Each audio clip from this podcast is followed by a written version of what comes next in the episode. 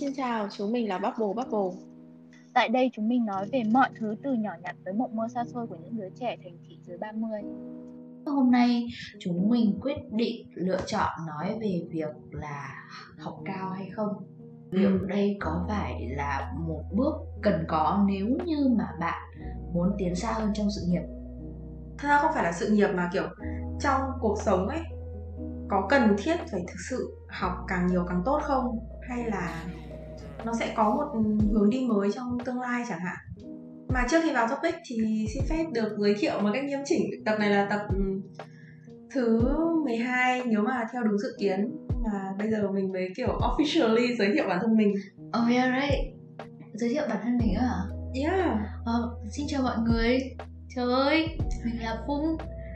Thì mọi người chỉ cần biết mình là Phung thôi. Và hiện tại công việc của mình, mong là cái thời điểm tập 12 phát sóng thì sẽ là một content creator, sẽ là một creative writer chính hiệu. Còn mình thì mình là Trish, PhD Trish. Oh no, soon to be. Mình học đại học, sau đó 1-2 năm sau thì học MBA, nhưng mà ngành mình chọn đại học và ngành mình chọn học MBA là hai ngành hoàn toàn khác nhau, không liên quan gì hết. Một ngành thì thuần về con số là kế toán, một ngành thì là về quản trị marketing, nhưng mà mình thực sự cũng không liên quan gì đến quản trị lắm. Yeah. Và không hiểu sao nó ra được trường. Yeah. How? Và cái này thì thực sự là đối tượng mà bọn mình muốn nhắm tới lần này là những người, thứ nhất là vừa học xong đại học, và cái thứ hai là những bạn chuẩn bị vào học đại học. Tại vì thực ra là khi mà mình ở cái năm 18 tuổi, không phải bất kỳ ai cũng sẽ biết được là mình yêu thích cái gì hay làm được cái gì. Cho nên là cái việc mà bây giờ là làm trái ngành trái nghề, hay là kiểu chị kế toán lại đi viết content, hay là kiểu chị làm marketing xong bây giờ lại chạy sang làm HR các thứ. Nói chung là tức là ý là mọi người sẽ có một cái suy nghĩ là nó sẽ chỉ có hai con đường thôi. Một là bạn đã biết là bạn sẽ thích gì và bạn sẽ theo đuổi nó, hoặc là bạn sẽ đi làm một công việc nào đấy, học một cái ngành nào đấy mà mọi người cho là đấy là một ngành rất hợp lý để học. Còn sau này tương lai như thế nào thì tương lai chúng ta sẽ biết. Nhưng mà thực sự thì có phải là nó sẽ chỉ có hai hướng đi là như thế không? Thì mình cũng, đấy cũng là một cái câu hỏi mà mình muốn đặt ra trong cái podcast này. Ngoài ra thì như lúc đầu có nói thì về vấn đề tương lai, thì tương lai nó sẽ có những chuyện gì xảy ra, mình cũng sẽ cùng nhau đoán mò một chút. Đầu tiên mình muốn hỏi Trish, tại vì thực ra là cái quá trình mà Trish lựa chọn cái ngành học của mình nó cũng rất là gian nan. Cái ngành học đại học của Trish ấy, cần nói gian nan thì không đúng, nó kiểu khá là truyền thống ở trong cái thế hệ đấy. Tức là mình sống trong một cái thế hệ theo kiểu dạng tiếp nối cái truyền thống của ông cha ta ấy. Tức thì đến thời bố mẹ thì sẽ là kiểu một bên học đại học và một bên không đi học đại học. Sau rồi đến cái thời của anh mình thì nó bắt đầu nhen nhóm là học đại học nhưng phải học những ngành này, hoặc là học đại học nhưng học những ngành khác, và người ta coi những cái ngành khác đấy là những cái ngành không thể kiếm ra tiền, không thể đem lại được cuộc sống ổn định ấy. Tại vì hồi đấy là làm việc doanh nghiệp tư nhân, doanh nghiệp nước ngoài, các tập đoàn, xí nghiệp, các thứ nó làm cái gì đấy, kiểu ô, cái gì thế. Còn bây giờ thì nó khác, nhưng mà cái khác đấy nó vẫn mang cái tính chất là học thuật nhiều ấy. Tức là vẫn bắt buộc phải học đại học và vẫn nên học những cái trường đại học mà được phụ huynh chọn mặt gửi vào. Tức là cái thời đấy đang hot cái gì thì bố mẹ sẽ kiểu học đi con, học đi sau này có cuộc sống ổn định chứ. Và bây giờ cứ thích cái gì học cái đấy, rồi sau này có kiếm được tiền không, có cơm mà ăn không, kiểu như vậy. Thì cuối cùng là mình lặng lẽ thích một thứ, sau đấy thì mình đi học theo nguyện vọng gửi gắm của bố mẹ và gia đình, thì cũng đem lại niềm tự hào nho nhỏ cho mọi người, nhưng mà không tự hào gì với mình cả. Tại vì trong mơ và nghĩ đến con số là cũng đã run rẩy rồi, mà cuối cùng thì cũng vẫn phải bò hết 4 năm đại học, 4 năm rưỡi đại học. Nó nói chung là nó cũng khá là truyền thống chứ nó cũng không hẳn là đấy. Ví dụ như bạn khi mà bạn đi học, chọn học đại học ấy, thì có giờ bạn lấy lên cái suy nghĩ là bạn không muốn học đại học, hay là trong đầu bạn lúc nào là đại học nó là một con đường duy nhất và mình bắt buộc phải học đại học. Thực ra thì nó kiểu như là tại vì mình học ở trong một cái môi trường trung học phổ thông nó rất là tiêu chuẩn, nó rất là truyền thống, cho nên là khi học cấp 3 xong bạn sẽ thi đại học. Sau đấy bạn có thể có nhiều con đường khác nhau, bạn làm cái gì thì kệ bạn, nhưng mà bạn vẫn sẽ phải thi đại học. Kiểu là một cái sự cá chép vượt ngũ môn ý, vượt qua được cái cột mốc đấy mới được coi là người lớn.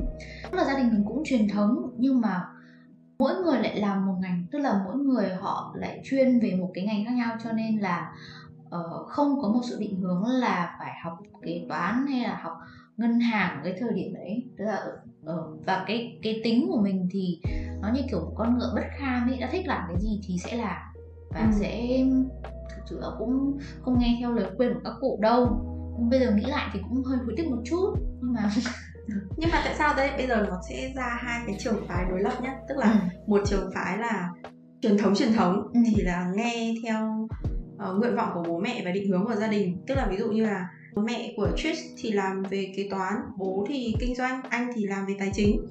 Thì là nói chung là một cái gia đình rất là nghe đã thấy con số rồi, gia tộc con số. Và tất cả mọi người thì lại rất bẩm sinh với con số, tức là mọi người có thể tính nhầm nhanh kinh khủng khiếp, mà mình thì kiểu nghe con số nghe kiểu tai nó chỉ ù đi thế. Nhưng mình cũng không biết làm thế nào để mình giải thích cho mọi người là cái chuyện đấy nó có thể phù hợp với mọi người, nó có thể không phù, nhưng nó không phù hợp với mình, bởi vì mình cũng chẳng biết là nó có thực sự phù hợp với mình không. Sẽ đi theo chuyện đấy. Thế còn ngược lại Phung thì lại làm cái phía là theo ý mình. Ok, mình cứ tạm gác cái việc là phải học đại học là chuyện đương nhiên ở thời kỳ đấy đi, thì rõ ràng là nó có một cái sự đối lập đúng không? Thế tại sao nó lại có cái sự hối hận đấy? Tức là chúng ta đều đang đi đến một cái đích là chúng ta hơi hối hận vì chúng ta chọn cái ngành đại học đó. Cuối cùng chúng ta vẫn cứ đi hết cái con đường đấy, còn chúng ta hối hận. Thế thì tại sao? Nó có cái câu trả lời nào cho cái sự tại sao đúng không? Thì đầu tiên là để nói về quan điểm là một người được chọn làm những gì mình thích nhá. Tại vì cái năm cấp 3 ấy thì trước khi, tức là cái khối mình dùng để mà mình nộp hồ sơ vào khoa quốc tế, khoa mình học là khoa kinh doanh quốc tế, thì là hồ sơ khối D. Nhưng trong khi cái khối chính ban đầu mình chọn là khối A1. Đó thì ban đầu là muốn, tức là cảm giác là dù là marketing này hay là con số hay là bất cứ thứ gì mà nó gọi là công việc từ 9 to 5, nó đều không dành cho mình. Quyết tâm là muốn thi gì? Đầu tiên là muốn thi mỹ thuật công nghiệp, xong đi học vẽ, nhưng đi học vẽ thì suốt ngày trốn học. Rồi ôi, rất là xấu hổ, xin lỗi các bạn nhé, đừng trốn học như mình. Học được vài tháng mà học hành cũng mất dạy cơ. Tức là ở cái thời điểm đấy thì đi đúng lần con Vân rủ đi học vẽ. Thế là đi học vẽ, đấy cứ đứng vẽ từ sáng đến chiều thôi, nó cũng chán đi. Xong sau đấy là nghỉ. Bây giờ mình không thi được kỹ thuật công nghiệp thì mình thi kiến trúc vậy. Mình học toán lý Anh, toán mình học được, toán mình học rất ok, Anh mình học cao ok, chỉ cần học mỗi lý thôi. Thế là cũng đi học lý.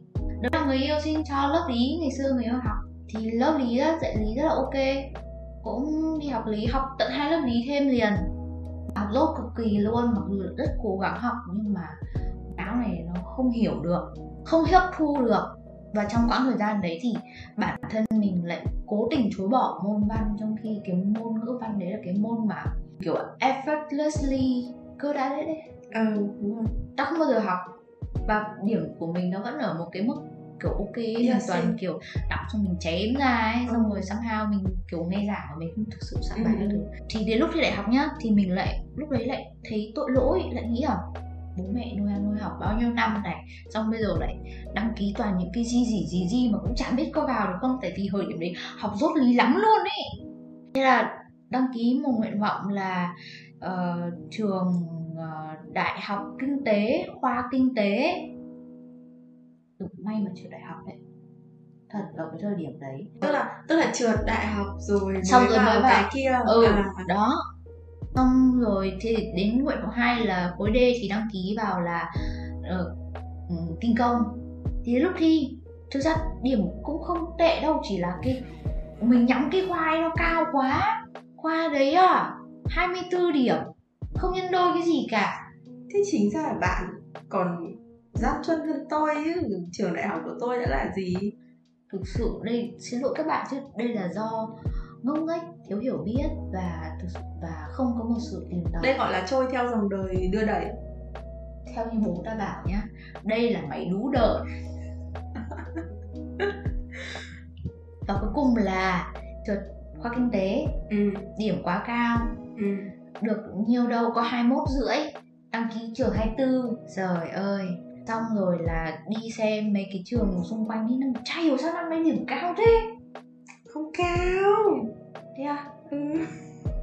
Nhưng mà đấy, nói chung là tìm tôi em không? Điểm cao hơn nhưng cuối cùng nghĩ thấp lắm một điểm. Thế à? Tôi 23. Thế à? Cái đồ học giỏi. Xong rồi là đỗ kinh công, nhưng mà lúc đấy bố mẹ bảo hay là thôi hay là học kinh công đi, xong rồi cùng lắm là năm sau thi lại. Thậm chí lúc đấy mọi người thì vọng đến mức là thôi vào học trường trung cấp cũng được, năm sau thi lại. Xong mình kiểu ôi sao mọi người lại căng thẳng như vậy. Thế không, bản thân đi tìm thì nó cũng rất là tình cờ, là chắc là kiểu cái khoa quốc tế nó biết là điểm mình thấp thì nó mới gửi giấy mời về. Cha mình cũng xem. Thế là có khoa kinh doanh quốc tế này. Thực sự là không biết các bạn năm lớp 11, lớp 12 như thế nào ấy, nhưng mà mình có một lời khuyên là hãy nghiên cứu kỹ hơn về các trường đại học và các khoa mình muốn học. Tức là hối hận là bởi vì mình đã không vào theo đúng cái nguyện vọng của mình, vì mình đã lười và không cố gắng. Và thực ra là ở cái thời điểm đấy bố mẹ cũng khuyên là đừng tập trung học khối A1 làm gì, vì biết là tôi không có năng khiếu. Cái đấy bố mẹ khuyên là bây giờ cứ tập trung học thi khối D, chọn nguyện vọng 1 đi. Tập trung vào cái điểm cao rồi thì đi sang trường khác xin cũng được, xem sao kiểu học EBA, học NEU các thứ cũng được. Năm đấy NEU hội thấp điểm cơ. Đúng rồi, đây sinh viên kinh tế quốc dân.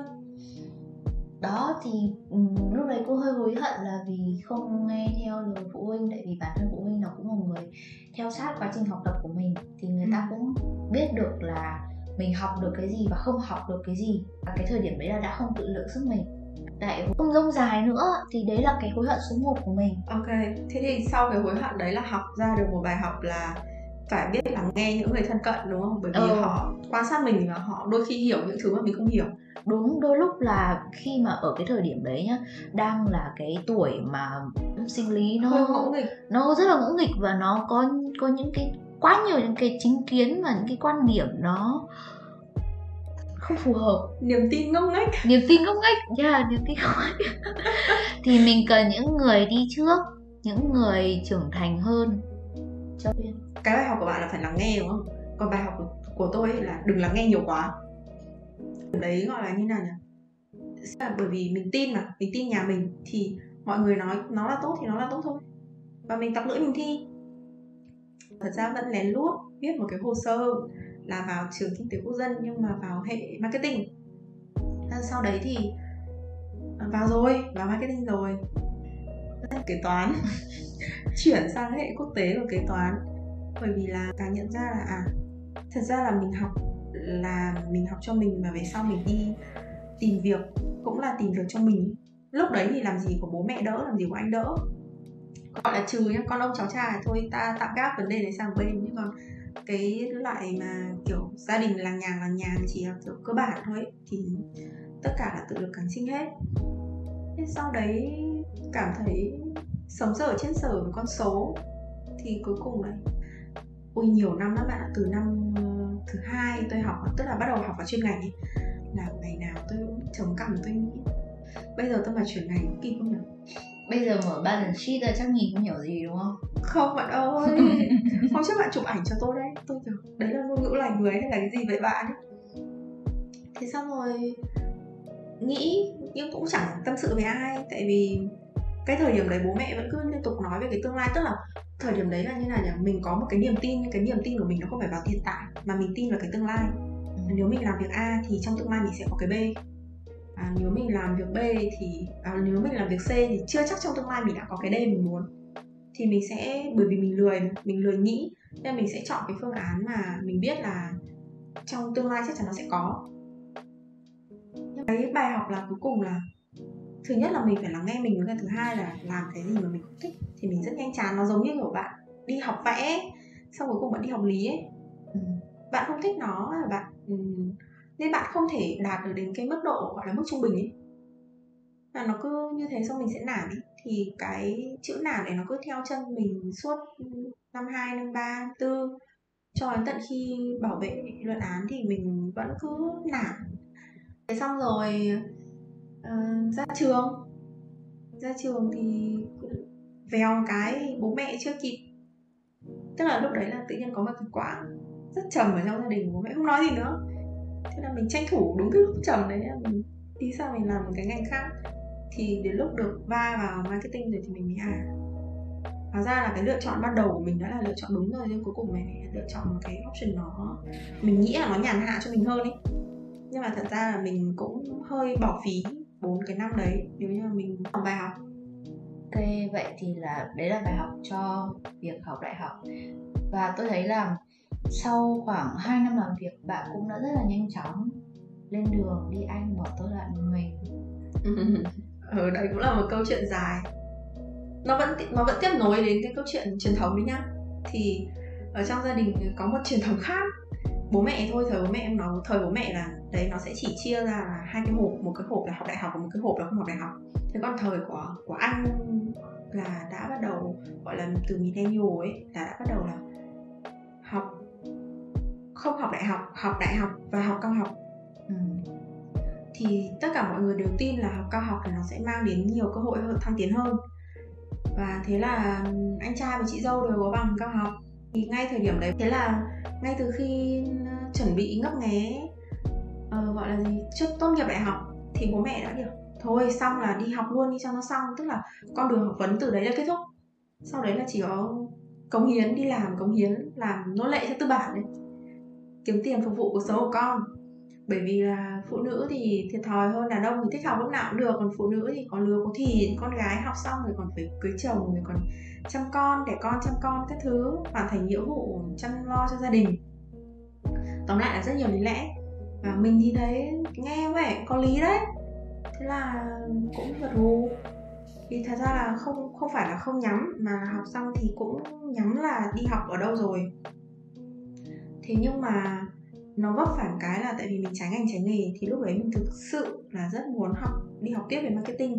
Nhưng bản thân bố mẹ thì muốn là nếu như học nữa thì vẫn là học về tài chính, học kiểu quản trị kinh doanh ấy, hoặc là học tiếp về kiểu đánh giá rủi ro hay là cái gì đấy. Đại khái là nghe nó cứ toàn về con số thôi. Ôi rồi học cái đấy thì bây giờ con khỉ chưa về được Việt Nam đâu các bạn ơi.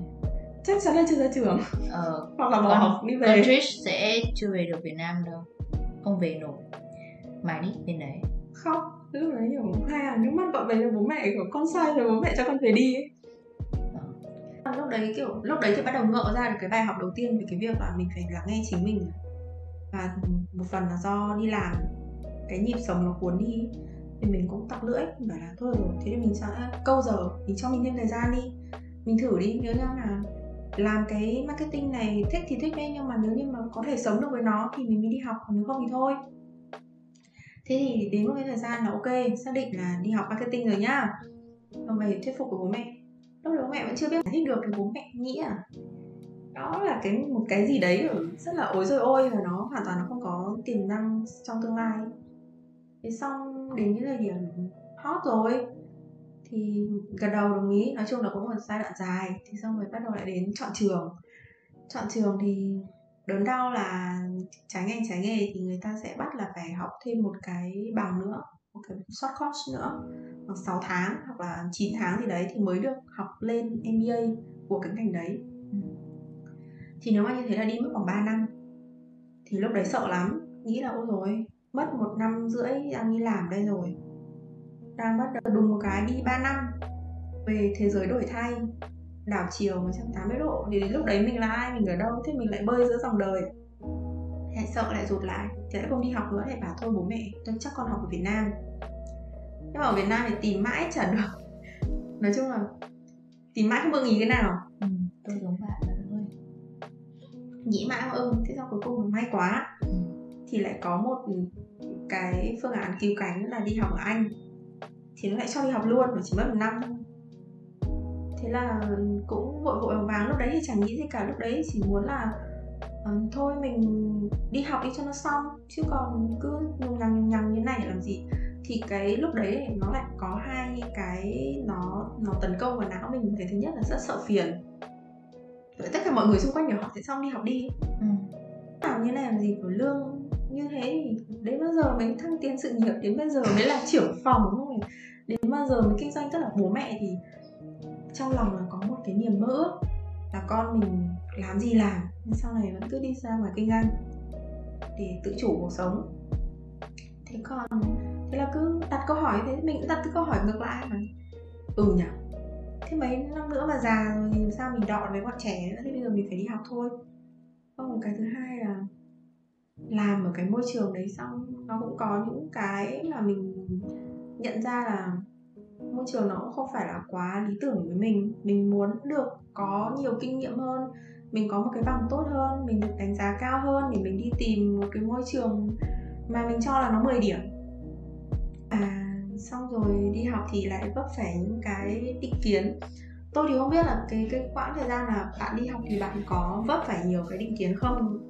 Và trong cái lúc mà bạn có gọi là muốn học cái này học cái kia thì bạn có vấp phải không? Nhưng mà tôi thì tôi cũng có khá. Đầu tiên là học mà về không làm được quản lý, mà không thành ông A và B thì thôi bỏ. Thế là gọi là cái bằng đấy nó không ai đánh giá cao, không có nghĩa lý gì trên cuộc đời này hết. Đi học về làm gì đúng không? Kiểu như là như bố tôi nói này, tiền học của mày với tất cả những cái trường khác là đắt, vậy thì mày làm cái gì để kiếm lại cái chỗ đấy? Bố mẹ tôi thì tức là bài toán kinh tế đó, bài toán kinh tế đặt ra trước mắt, làm lương 3 cọc 3 đồng, đúng rồi, thì bao giờ mới lại được.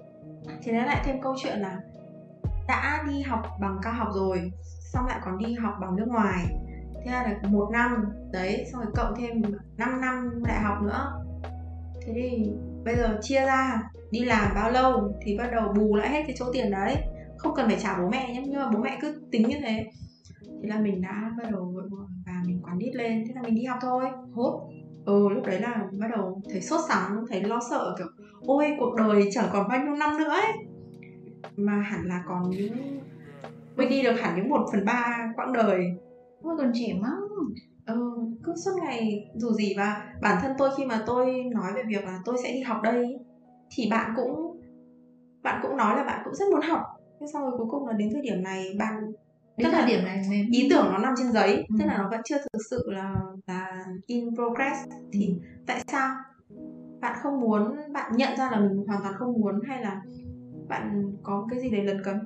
Thực ra là quyết định để đi đến cái việc học cao học của tôi ấy, nó cũng tôi nghĩ là nó cũng vấp phải nhiều hòn đá tảng đá co ở giữa đường. Đầu tiên là thứ nhất là về gia đình, tất nhiên là gia đình tôi cũng như gia đình bạn cũng đều thúc giục là học đại học xong thì chọn cái trường nào ok mà học cao học luôn đi. Xong bản thân thì học ngành kinh doanh quốc tế, xong ra trường làm gì, xong ra thì mình thích cái gì thì lúc đấy học ra trường sớm, học hết còn 3 năm rưỡi thôi, thì lúc đấy mới bắt đầu gap year, đi làm loạn lên thì mới gặp bạn. Bạn xong rồi ở cái thời điểm mà tôi đang tính chọn bừa trường đi học MBA đi, người nhà học MBA, mình học thêm người ta có rồi mình cũng phải có, người ta có mình cũng phải có. Nó như kiểu việc mình có bằng đại học ấy, nó là chuyện rất bình thường. Nhà tôi bằng thạc sĩ nó cũng như bạn thôi, cũng y như bạn thôi. Xong rồi lúc đấy mới gặp phải, mình nghĩ cái việc là học xong thì làm gì, học xong thì làm cái gì để cho kiếm lại cái chỗ tiền mà bố mẹ bỏ ra cho mình học cái bằng MBA đấy đây. Xong rồi trong cái thời gian đấy thì lại gặp một con người, bạn biết đấy là ai đúng không? Cái con người đấy, cái con ấy làm chị X, thì chị X làm tôi như kiểu X2, tức là đã đang hoang mang rồi, đã đang tìm các lựa chọn khác nhau rồi, tại vì trước đấy là làm rất nhiều ngành, HR làm rồi, sale làm rồi, xong ở thời điểm đấy thì đang làm trợ lý, thì sẽ liên tục hỏi là thì sự nghiệp của mình sẽ đi về đâu với cái ngành này, tức là mình như kiểu một cái la bàn nhưng mà bị mất hướng đông tây nam bắc vậy. không biết đi về đâu, không biết là phải chỉ được hướng nào. Đấy thì chị X đã làm mình hoang mang thêm. Và chị X nói về những cái nói về người này người kia giỏi lắm, người ta không cần phải học thạc sĩ đâu, người ta không cần phải học master đâu, người ta chỉ cần được khai sáng thôi. Thế là chỉ cần tìm một người ở trên đường đời dạy bạn, chứ bạn không cần trường dạy bạn này kia. Xong rồi là đấy, có thực sự là cần đi học không, học xong về thì làm được cái gì. Thì ở cái thời điểm đấy cũng suy nghĩ, và lúc đấy thì cũng lại bị cuốn vào dòng đời thôi. Và lại nói chung là nó như kiểu hai cái đánh nhau ấy, một bên thì bảo là học làm gì, học tao này, học như tao được rồi, còn một bên thì là kiểu sao không đi học đi, nhưng kiểu một bên Angel, một bên Demon, cũng không phải Angel Demon, nói chung là hai bên nó đang kiểu chơi bập bênh với cả não mình vậy. Xong sau đấy là trong cái thời điểm mà bạn xa tôi ấy, bạn ở bên kia ấy, tôi cũng suy nghĩ rất là nhiều là mình làm khùng làm điên, làm dù làm dại, làm vỡ làm vẩn ở Việt Nam, bây giờ nó sắp học xong, nó sắp về đến nơi rồi đây này, thì cũng suy nghĩ. Nhưng mà lúc đấy thì mình khai sáng là một việc là mình rút lại từ những cái sự ngốc nghếch, niềm tin ngu ngốc của mình trước đây, là khi mà mình lựa chọn vào đại học mình đã có những cái sự mông lung như nào, khi mà mình đi làm mình đã cảm thấy khó khăn ra sao khi mình tìm được định hướng ngành nghề mà mình muốn làm. Tôi không phải như bạn, tôi không có niềm yêu thích với marketing, không có niềm yêu thích với con chữ ngay từ đầu, mà tôi là cả một quá trình đi làm lăn lộn, đi ra chỗ này đi ra chỗ kia mới tìm được là mình. Thì khi đấy tôi đã quyết định một việc là đến khi nào mình tìm được một cái gì mình thực sự là muốn gắn bó với nó từ bây giờ cho đến cuối cuộc đời, đến 10 năm, 15 năm nữa thì mình mới đi học. Đấy, ở cái thời điểm đấy tôi cũng chưa biết là mình thích cái gì đâu, nhưng mà tôi đã quyết định điều đấy, và tôi cũng vẫn tiếp tục đi làm. Như kiểu khi mà mọi người sẽ có một cái chiều hướng phát triển, một là chiều hướng dọc, một hai chiều hướng ngang ấy. Dọc là khi mà bạn đã tìm đến được một cái bạn thích và bạn giỏi, và bạn tiếp tục nâng cấp nó lên. Còn một cái là bạn chưa biết là mình muốn cái gì và bạn cứ đi theo chiều ngang thôi, cái gì cũng thử cho đến khi có thể đi dọc, cái gì cũng thử đấy. Thì đến khi mà tôi đọc được cái điều đấy, tôi thấm nhuần được cái điều đấy. Thực sự là cái này thì phải cảm ơn anh bạn thân của chị Giang ơi. Ok, shout out to anh bạn thân. Đó. Thì khi đấy là thực ra là cái việc mà tìm được cái ngành là đã rất lâu rồi, tại vì cũng suy nghĩ một là học ở Việt Nam hay là đi du học, và cái thứ hai là lấy bằng của Việt Nam hay lấy bằng nước ngoài, và cũng nhìn nhiều những cái tấm gương các thứ đấy, và quyết định là chắc chắn là phải lấy bằng nước ngoài rồi. Tại sao? Không phải là vì mình xính ngoại đâu, mà vì cái ngành mình thích ở Việt Nam nó không dạy. Đúng. Một phần tại sao đi du học marketing là tại vì cái thời điểm đấy tìm hoài cũng không được một cái trường nào mình ưng ý, mà cái nội dung dạy học của nó đủ. Tại vì thật ra nói như này, bạn thì bạn nghĩ là tôi rất thích marketing, nhưng mà thực ra là tôi thích marketing nó cũng chỉ mang tính chất thời điểm ấy. Nhưng mà tôi nghĩ là trong những năm tháng tuổi trẻ thì tôi có thể theo đuổi marketing đến một thời điểm nào đấy, khi tôi chán thì tôi vẫn có thể sang một cái gì đấy khác. Tuy nhiên là quay trở lại câu chuyện chị X, thì chị X cũng là một Chào thưa chị X. Chị X cũng là một dấu mốc thời điểm mà không thể không nhắc đến. Tại vì là trước khi gặp chị X thì mình có một niềm tin bất di bất dịch, mà gọi là từ khi mình bắt đầu đi học lớp mầm là mình đã được nhồi nhét vào trong đầu rồi. Mình bị ảnh hưởng với tất cả những người xung quanh mình là con đường học vấn là con đường duy nhất, nó có thể không trải hoa hồng nhưng nó là con đường nhanh nhất và thuận lợi nhất. Tức là nó vẫn sẽ có chông gai thôi, nó vẫn sẽ có đá tảng thôi, mà đi thì yên tâm là không chảy chật lắm đâu, tại vì mọi người đã đi trước rồi. Và gọi là như nào nhỉ, nó sẽ là con đường mà cái câu chuyện kinh tế và câu chuyện địa vị xã hội nó sẽ đi ngang hàng với nhau ấy. Thế là ví dụ như bạn có thể là một người kinh doanh rất giỏi, bạn có thể có rất nhiều tiền, nhưng mà ở đâu đấy sẽ có những thành phần tri thức mà họ sẽ nói là giỏi vì có duyên, giỏi vì may hay như là đấy thôi, tức là được trường đời dạy thôi, chứ còn buôn bán có lộc, buôn bán có lộc kiểu như vậy. Chứ còn nếu mà bạn đã đi học, bạn có học, bạn được đánh giá là một người có học trong xã hội và bạn lại còn kiếm ra tiền nữa, bạn có thể kiếm không nhiều nhưng mà ở thời điểm đấy thì xã hội sẽ tôn trọng bạn. Thì mình có một cái niềm tin như thế. Nên sau đấy thì niềm tin đấy dạn vỡ khi mà chị X xuất hiện. Thì chị X mang đến cho tôi một cái thông tin mới là việc đi học ở nhà trường nó không phải là sự lựa chọn duy nhất. Sẽ có rất nhiều sự lựa chọn, có rất nhiều con đường, và dù có thế nào thì cũng vẫn phải học thôi. Tại vì các em nhìn đi, sếp của các em cũng vẫn đang phải đi tìm một mentor và học, trong khi sếp của em đã được đánh giá là một người thành công ở thời điểm này rồi. Ví dụ như thế, một CEO trẻ ví dụ như vậy. Thì mình mới hiểu cũng đúng. Sau đấy thì tiếp tục lại là những câu chuyện như Phung đã kể về chị X là một thần sầu trong việc manipulate người khác các bạn. Nói chung là chị vẽ ra một cái bức tranh nó rất là khác, một cái bức tranh mang đầy tính chất là em muốn giỏi thì em phải trải nghiệm, và em phải làm cái em thích, là em phải yêu cái em thích, dù em có không yêu nó thì em cũng phải giả vờ như em yêu nó cho đến khi em yêu nó.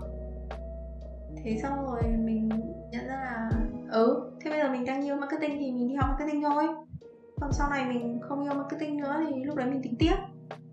Thì ở thời điểm đấy nó cũng là một cái nó kích vào đầu mình. Sau đấy thì thời gian đầu thì chị X làm cho tất cả mọi người đều cảm thấy rất là wow, rất là kiểu một chân trời mới, một định nghĩa mới về cuộc đời. Thì thật ra định nghĩa đấy nó cũng không sai, nhưng mà cái sự kiểu cái cách mà chị manipulate mọi người và cái năng lượng mà chị tỏa ra thì lâu dần làm con người ta ngột ngạt.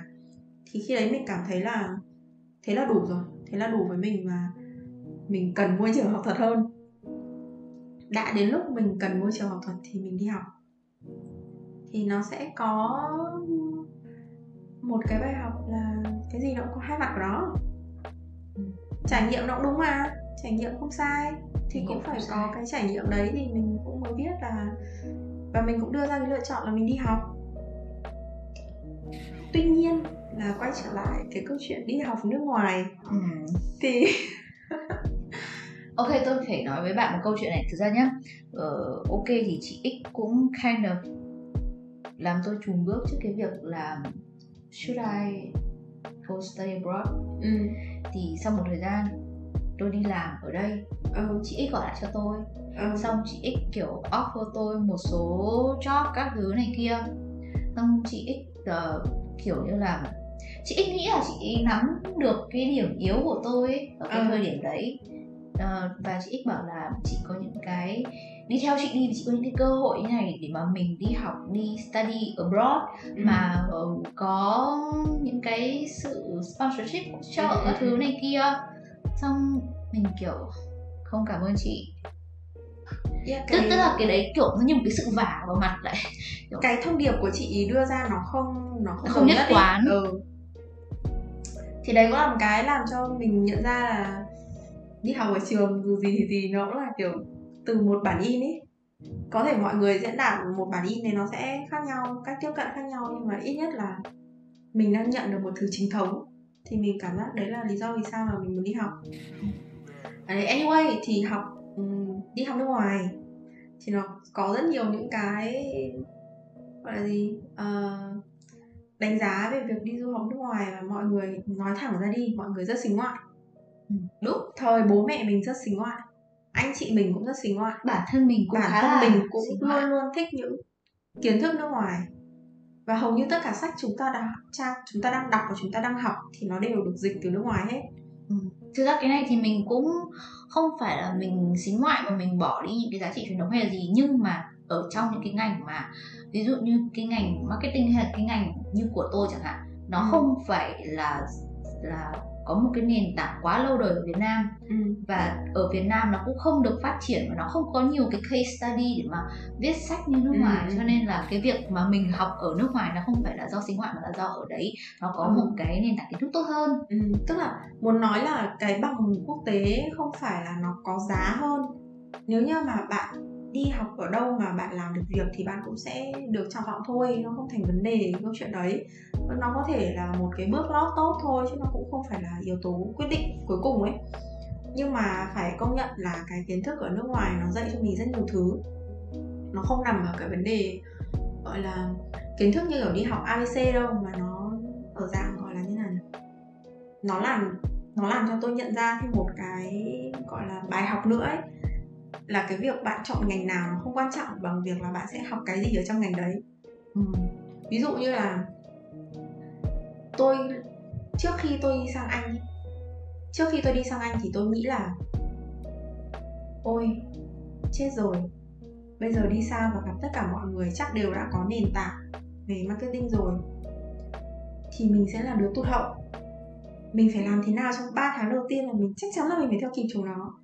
Thế xong là bắt đầu trước khi đi sang Anh là đã download PDF về, xong bắt đầu kiểu mày mò học các thứ đâu. Thế ra chả học cái gì cao xa, chỉ học các định nghĩa thôi. Tại vì sợ đến lúc đấy chúng nó nói thì chả hiểu gì. Mà sang đấy rồi mới biết là cái mà người ta dạy mình nó là một cái gọi là gì? Người ta cho mình hiểu cái concept của cái ngành đấy là gì. Và người ta cũng vẽ cho mình biết một bức tranh lớn hơn là các cái ngành nó đang không hoạt động riêng lẻ với nhau. Tức là nó như là một cái network ấy, nó có các cái chấm giải rác xung quanh và tất cả mọi thứ nó đều nối với nhau ở một cái điểm nào đấy. Nhưng có những bạn, các bạn ấy học engineering xong rồi sang kiểu học marketing, hoặc là có những bạn học art communication, học về văn học các thứ cũng đi sang đấy học về marketing, và các bạn ấy vẫn cứ học bình thường, chẳng vấn đề gì cả. Và chính nhờ cái việc là nước ngoài họ cho phép những cái ngành khác nhau đi học MBA của, gọi là gì, học đan chéo ấy. Thì tôi nhận ra là có những cái quan điểm về marketing nó rất là hay ở khía cạnh, ví dụ những đứa đã bay thì trước kia nó học về đại học và chúng nó học về kiểu thiên về creative thì chúng nó bay kinh khủng, tức là chúng nó nhìn về câu chuyện strategic này, hoặc là đánh giá rủi ro này, hoặc là đi tìm những kiểu research để đánh giá về SWOT và TOST các thứ ấy, thì chúng nó kém với mình. Nhưng mà để nói về present nhá, để nói về gọi là dùng lời nói và vẽ cho người ta biết là chúng nó sẽ muốn làm gì, hoặc là đưa ra những cái ý tưởng mà nó khác biệt hoàn toàn với những người khác, thì cái hội đấy lại đáng giỏi. Thế khi mình được tiếp xúc cái kiểu giao lưu tư duy thì mình trộn lẫn tất cả những thứ đấy ra, thế nên mình lại được ăn một nồi lẩu. Chính cái việc được ăn một nồi lẩu đấy, sau một quãng thời gian dài mà mình cứ học lẻ tẻ cái này cái kia, và ví dụ như đã học kế toán rồi thì đi về sau chỉ có học tài chính thôi, và về sau chỉ có đi làm kế toán kiểm toán thôi, thì bây giờ mình nhận ra là mình học cái gì. Cái câu chuyện tránh ngành tránh nghề nó vô nghĩa ở thời điểm đấy. Quan trọng là bạn có sẵn sàng để bạn tiếp thu cái mới không, và bạn nhìn ra được là bạn cái kỹ năng gì mà bạn có sau khi bạn học cái ngành đấy. Ví dụ như là sợ con số thì sợ thật, nhưng mà trộm vía là cũng có một chút gen của bố mẹ, thì cái tư duy về strategic của tôi ở trong khi mà học MBA ấy, thì đến lúc đấy các giáo viên, các giáo sư của tôi đến thời điểm đấy họ mới công nhận là tao nhận ra là mày là đứa nổi bật về cái mảng đấy hơn là những đứa khác, và họ rất thẳng thắn với mình là ngoài ra cái đấy thì mày không hợp với marketing thì mày là một đứa rất an toàn, kiểu như vậy. Thì nó cũng là một cái hay khi mà đi học tiếp, đi học xa hơn, và đến thời điểm đấy mình biết là mình học làm gì. Okay. Thì đấy là việc học để làm gì, chọn ngành, chọn nghề. Nhưng mà ở trong cái thời điểm pandemic này thì mình biết là vẫn có những bạn study abroad. Nhưng mà cái việc hình thái, những cái hình thức học tập khác nhau nó cũng được phát triển. Như kiểu bạn nhìn Udemy này, Domestika này, các thứ này, nó kiểu bùng nổ luôn đấy. Và kể cả việc là bạn ở Việt Nam mà bạn lấy một cái bằng online master ở bên nước ngoài, nó cũng là một điều ok, có thể thực hiện được. Như kiểu bạn về đây và bạn đã hoàn thành nốt việc học của mình ở Việt Nam, thì bạn nghĩ ra sao về cái việc này? Tức là trong tương lai, trong cái thời điểm dịch giã và sau dịch giã này, thì những người trẻ họ có thể có những cái thay đổi gì không? Thật ra có một cái xu hướng mà tôi và bạn cũng từng nói với nhau ấy, là thời buổi dịch này không biết làm gì, thôi đi học ấy. Và thật ra những cái đứa em mà mình quen chúng nó cũng nghĩ thế thật. Nhưng mà sau đấy thì cũng có một số người lùi lại, bởi vì các bạn ấy nghĩ là học online không hiệu quả, hoặc là câu chuyện danh giá. Thì một cái bằng online nó không danh giá bằng việc là bạn đi du học, bạn đặt chân đến đất nước đấy và bạn chụp ảnh check in để cho toàn xã hội biết là bạn đã đi du học, bạn đã được sát nhập với một nền văn hóa mới, gọi là hít không khí trời Tây, ăn đồ Tây, hít không khí trời Tây, ăn đồ Tây. Ví dụ như tôi đi học 6 tháng và sau đấy thì 3 tháng còn lại là tôi học online ở nhà. Thế nhưng mà mọi người lại hiển nhiên chỉ nhớ đến 6 tháng tôi đã rời xa bố mẹ tôi, rời xa vòng tay của bố mẹ và phải tự lập. Tôi thề với bạn là tôi cảm giác như bạn phải đi cả 2 năm trời ấy. Cảm giác lâu lắm luôn. Tất cả mọi người chỉ liên tục nói về việc là thế con ở đấy thì con thế nào, cháu ở đấy thì cháu thấy thế nào, ở Tây nó có như mình không, hoặc là như này như kia. Và mọi người kiểu con Thủy nó đi Anh học đấy. Chứ không, tuyệt nhiên là không ai nói là nó đã phải bỏ nửa để nó về nó học online. Và cũng chẳng ai hỏi là học online sẽ thế nào. Thế nó cũng đã ngay từ cái tư duy của mọi người ấy, mọi người đã đặt cái việc là phải cứ đặt được chân sang cái đất nước đấy đã, rồi học được thì học, không học được thì thôi, được bằng giỏi thì được, mà được bằng khá thì được, cứ miễn là cầm được cái bằng về đây là bố mẹ được mày nào mặt. Có một tờ giấy về treo tường. Đúng rồi, có một tờ giấy về treo tường ấy. Thực ra đi xin việc bây giờ mọi người đâu hỏi đâu. Mọi người cũng không hỏi. Ví dụ như công việc bây giờ tôi đi làm, tôi còn chẳng nộp CV đặt đây, chả ai biết. Đúng rồi, chả ai biết học trường nào không ai biết. Chỉ biết là đây, cái mặt này, đúng rồi, cái mặt này, cái là mặt bảo này. Hiểm hỏi em đi làm bao lâu rồi, em biết gì về cái ngành này không, em có đi phỏng vấn mấy câu, đi làm luôn không em, đi xong. Các công việc của tôi sau khi mà nghỉ ở cái job đấy của chúng mình cũng tương tự như vậy, cũng không ai thực sự hỏi là em học cái gì ra hay các thứ, mà người ta sẽ hỏi về cái kinh nghiệm của mình trong thời gian đi làm và đấy. Nhưng mà theo bạn thì sao? Theo bạn, nếu như mà góc nhìn của bạn thì bạn sẽ thấy cái việc học online và cái việc học, thật ra như bây giờ trong pandemic bạn đi sang bên kia ấy, bạn cũng ngồi nhà học thôi, cũng hồi học qua Zoom thôi. Nói chung là bạn có được đặt chân sang đấy thôi, chứ bạn cũng vẫn học online. Và thậm chí là còn đổi thêm một cơ số những cái chi phí sinh hoạt, tại vì ăn uống ở đấy nó đâu có như ở đấy. Thế nhưng mà tại sao người ta lại như thế? Ngoài cái việc cái giá để nộp đấy ra, thì ngoài cái giá nộp đấy thì nó có cái gì nữa? Tôi nghĩ là khi mà bạn quyết định đi sang bên kia ấy, thì đầu tiên là, thứ nhất là bạn sẽ làm việc ở bên đấy. Tức là học xong tức là không như bạn nhá, là học xong rồi là chắc chắn 100% là sẽ về Việt Nam và làm việc ở Việt Nam. Có những người ta sang bên đấy, người ta quyết định là người ta sẽ định cư, người ta sẽ ở bên đấy. Ví dụ như anh tôi chẳng hạn, là anh tôi định cư bên đấy luôn rồi, ở bên đấy luôn rồi và không về Việt Nam nữa, thì đó, ok, thế sang thì sang. Hoặc là những bạn mà học đại học xong rồi bạn ấy quyết định là học luôn thạc sĩ bên đấy, học luôn cao học bên đấy và sẽ đi làm việc ở bên đấy. Thì tóm lại là có nhu cầu ở lại, có nhu cầu ở lại dài. Đấy là thứ nhất. Cái thứ hai là bạn giàu, kiểu bạn tranh thủ đi du lịch, tranh thủ ấy. Tức là nó như kiểu bạn bỏ tiền ra và bạn mua trải nghiệm cho mình. Và trong cái thời điểm pandemic này thì có lẽ là 1-2 năm đầu thì bạn phải chấp nhận là cái số tiền này nó đi về mo, còn cái tiền này, còn bạn giàu nên là bạn có tiền để mua thêm trải nghiệm cho bạn 3-4 năm sau chẳng hạn. Đó.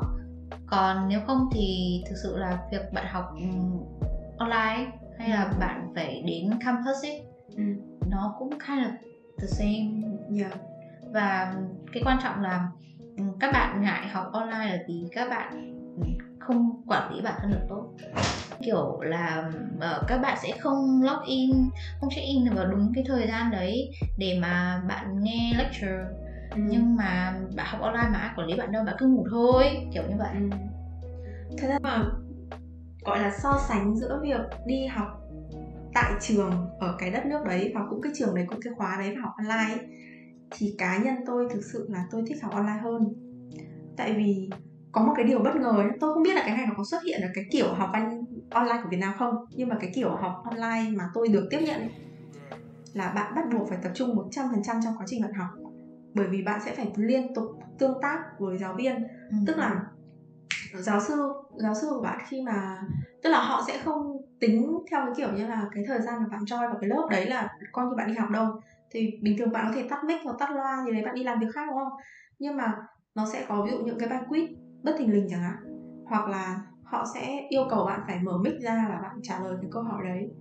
Hoặc là bọn tôi học thì sẽ có 50% là lecture, 50% là như kiểu tutorial, để discuss với nhau về cái vấn đề. Thì họ sẽ như kiểu, ví dụ đáng lý ra là một cái lớp đấy như học theo kiểu face to face ấy, thì sẽ là cả một lớp đấy học trong 2 tiếng.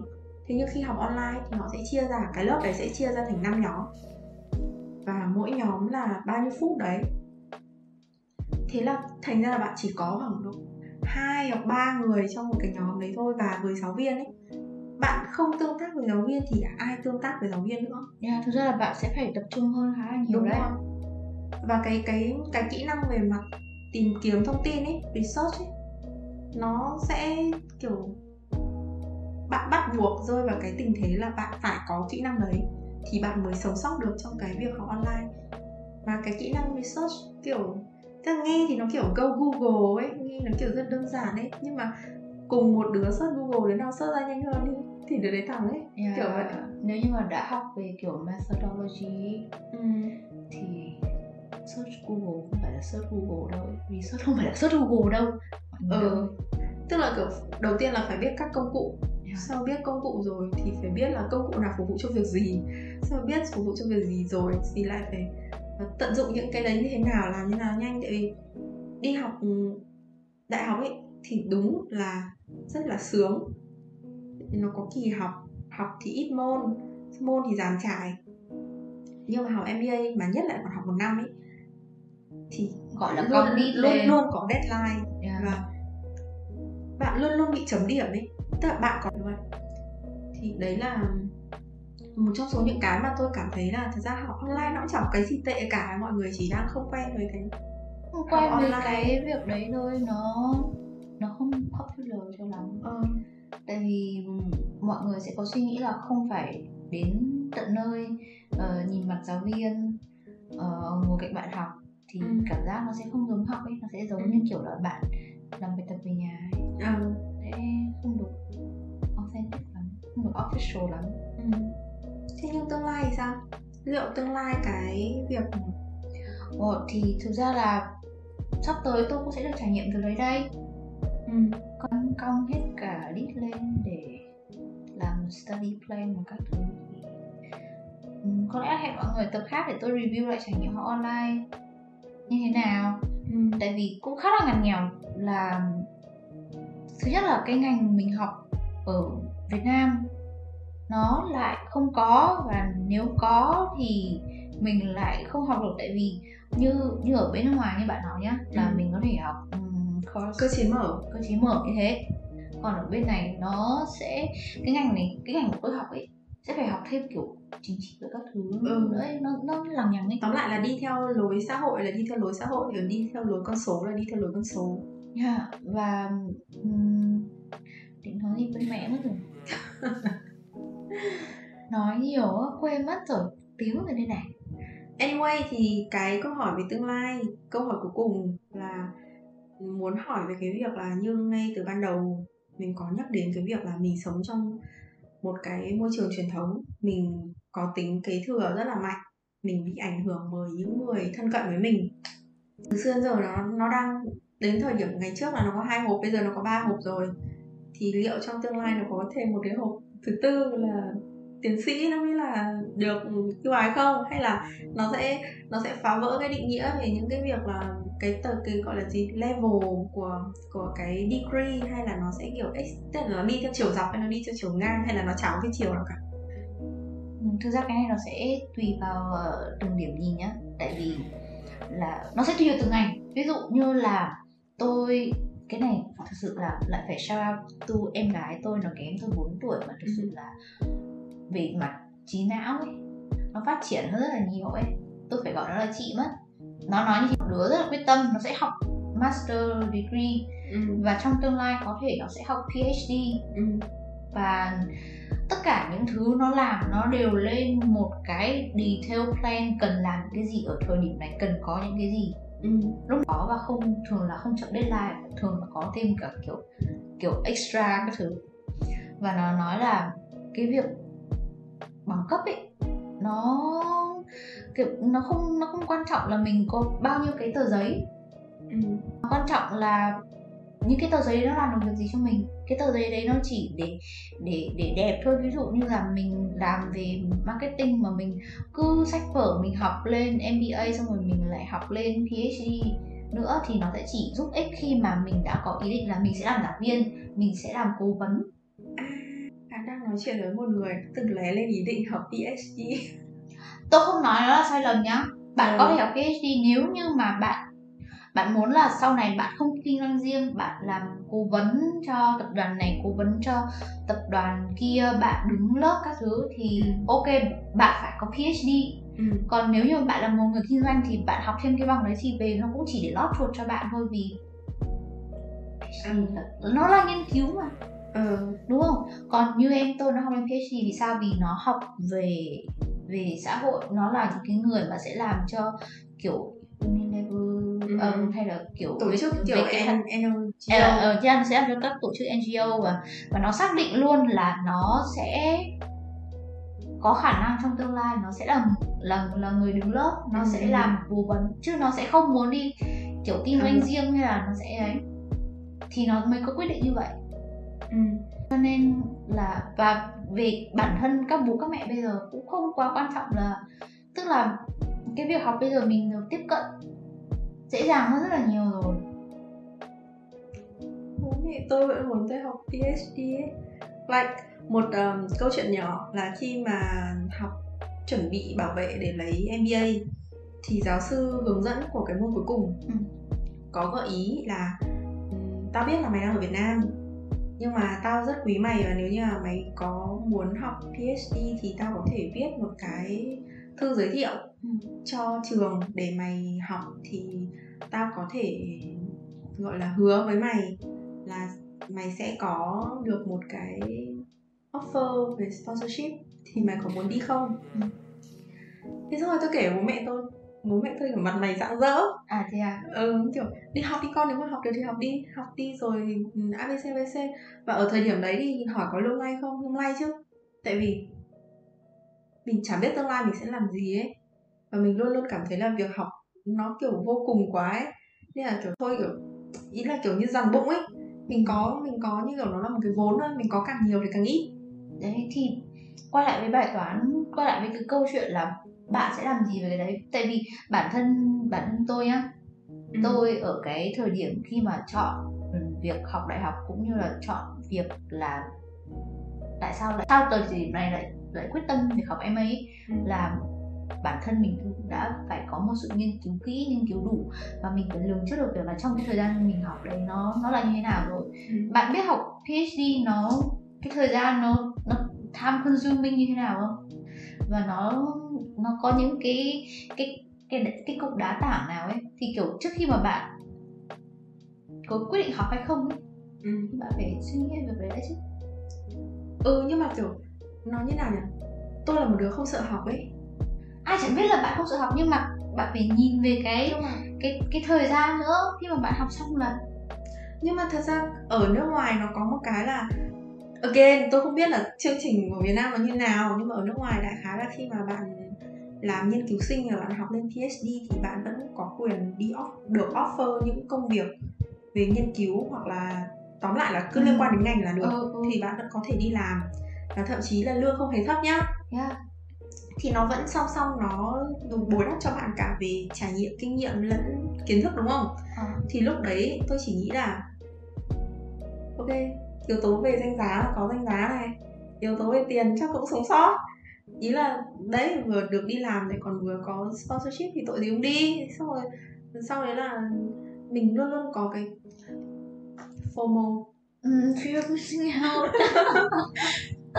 Fear of missing out. Nên kiểu tôi nghĩ là đâu sau này mình cần học trước đi, sau này lấy đâu ra sức mà học, kiểu bây giờ đang có đà ấy. Học PhD, nhưng mà luôn luôn nói về việc mở cà phê và đi kinh doanh. Thì có sao đâu, bạn có kiến thức biết đâu, tức là đấy FOMO mà bạn luôn có cảm giác là nếu bạn không học thì bạn sẽ bỏ lỡ, đấy bạn sẽ mất một cái gì đấy. Thế cuối cùng là mày có học hay không? Thì tôi không biết, đến bây giờ tôi vẫn không biết. Nhưng mà đấy thì gọi là như này là thì bây giờ lại nghĩ đến một cái câu hỏi khác là khi nào là thời điểm mà bạn biết là bạn cần học? Chắc chắn là không phải ở thời điểm đang lăn tăn và có fear missing out rồi. Nó có công thức không? Nó có công thức cho việc làm thế nào? Tức là tôi thì sống theo kiểu cái gì nó cũng có công thức trong cuộc đời này ấy. Thì nó sẽ có những con người, nó sẽ có thành tố kiểu ý là với mỗi người thì cái phần trăm nó có thể thay đổi, cái lên cái xuống, nhưng mà đại khái là thành tố lại tạo nên công thức đấy thì nó cũng phải giống nhau chứ, đúng không? Con người mà mình kiểu đều có chân tay bộ não và mình đều sống trong một xã hội tương tác giữa người với người thì nó cũng phải có một cái mẫu số chung nhé. Tôi nghĩ là để quyết định ấy thì có một số yếu tố. Yếu tố thứ nhất là về mặt tương lai, cái đấy nó mình lường trước là mình có vượt qua được cái việc học đấy không và nó giúp gì được cho mình. Đấy là cái thứ nhất. Cái thứ hai là mình hiểu rõ về nó đến mức nào. Bạn đi học mà làm sao bạn hiểu về nó được? Không, tức là trong khi mà cái việc mà bạn kiểu như là bạn lựa chọn ấy, như kiểu sự hối hận trong lớp đại học của bạn ấy hả? Cái đấy nó là một cái gì tìm hiểu nội dung học. Phải đọc syllabus. Đó, nói chung là tôi mất đến mấy năm tôi không đi học rồi tại vì tôi đọc syllabus ở rất nhiều trường đại học ở Việt Nam. Họ đọc cả, tức là kể cả đọc cả syllabus của những cái trường mà lấy bằng đại học Việt Nam lẫn cả những trường lấy bằng đại học nước ngoài, xong rồi nói chung là đọc rất là nhiều syllabus và không có cái nào ưng cả, nên là đã có 1% của cái sự do dự rồi thì không đi học luôn. Thì bản thân là con người hay do dự ấy, là con người dễ cảm thấy hối hận, hay suy nghĩ kiểu như là đứng núi này trông núi nọ ấy, nó mất dạy như vậy ấy, nên là chỉ cần là còn có 1% lăn tăn thì sẽ không làm. Thật ra cái này tôi cũng đồng ý với bạn ấy, tại vì ok, một niềm tin không biết có ngốc hay không thì tôi luôn nghĩ là một vấn đề khi mà nó xuất hiện trong đầu mình ấy, thì dù nó nhỏ hay nó to thì bản chất là mình sẽ chỉ có thể làm việc đấy một cách vui vẻ và thỏa mãn khi mà con tim và lý trí nó kiểu cùng đồng ý làm việc đấy. Thì khi mà bạn đang lăn tăn và kiểu nó như kiểu là hồi chuông cảnh tỉnh red flag ấy, kiểu vẫy yêu đầu thì nó sẽ để kiểu không thực sự chắc chắn với chuyện đấy, tức là con tim bạn đang mách bảo chuyện đấy, thì lúc đấy mình lại phải đặt cái câu chuyện logic lên là nó có logic không. Thì đấy là suy nghĩ của tôi, đồng ý với bạn về cái ý đó.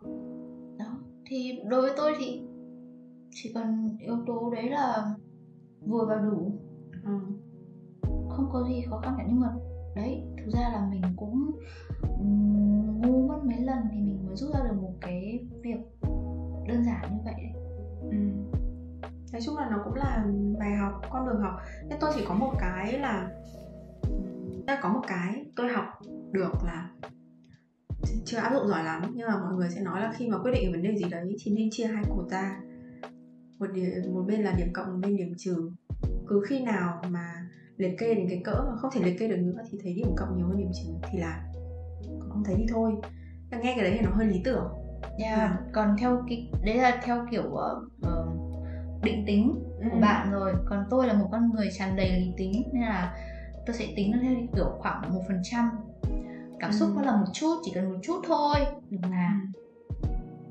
Chứ không biết điểm trừ đấy là gì, mà chỉ là ui, tự nhiên bị anxiety attack, không làm nữa. Nói chung là đưa ra quyết định thì mỗi người sẽ một khác. Tuy nhiên là tôi thì chỉ muốn chốt lại một cái là cái câu chuyện, cái học vấn là con đường duy nhất, và bạn bắt buộc phải đi theo kiểu cấp 1, cấp 2, cấp 3, đại học, thạc sĩ, phó giáo sư, tiến sĩ, vân vân và mây mây, thì nó không phải là con đường duy nhất. Nó có thể là con đường tốt nhất với bạn hoặc không, nhưng mà hãy tỉnh táo và lắng nghe chính mình. Tại vì bởi vì lười và không có niềm tin vào chính mình lắm, và đôi khi có những niềm tin ngu ngốc, nên là cả mình và Phung đều đã mất một khoảng thời gian tương đối dài để được đâu là cái mình muốn và đâu là cái mình sẽ theo đuổi ấy. Đương nhiên là chúng ta còn một quãng thời gian rất dài về sau này, chúng mình còn thậm chí chưa 30 tuổi, nhưng mà biết là sớm này còn tốt mà, không thiệt đi đâu cả. Luôn để ý những chiếc red flag từ các chị X. Rồi mọi người ai cũng sẽ có một chị X, hãy tìm ra chị X đấy và tránh xa chị X ra. Vậy là tập ngày hôm nay đã kết thúc rồi. Cảm ơn mọi người đã lắng nghe episode ngày hôm nay của chúng mình. Chúng mình sẽ có hẹn gặp nhau vào 9 giờ tối mỗi thứ 6 hàng tuần tại Spotify, Google Podcast và SoundCloud. Nếu có bất cứ góp ý nào về ý tưởng và góp ý cải thiện chất lượng podcast, hãy kết nối với chúng mình qua Instagram bubblebubble.podcast hoặc email bubblebubble.podcast@gmail.com. Hẹn gặp lại các bạn. Cảm ơn các bạn.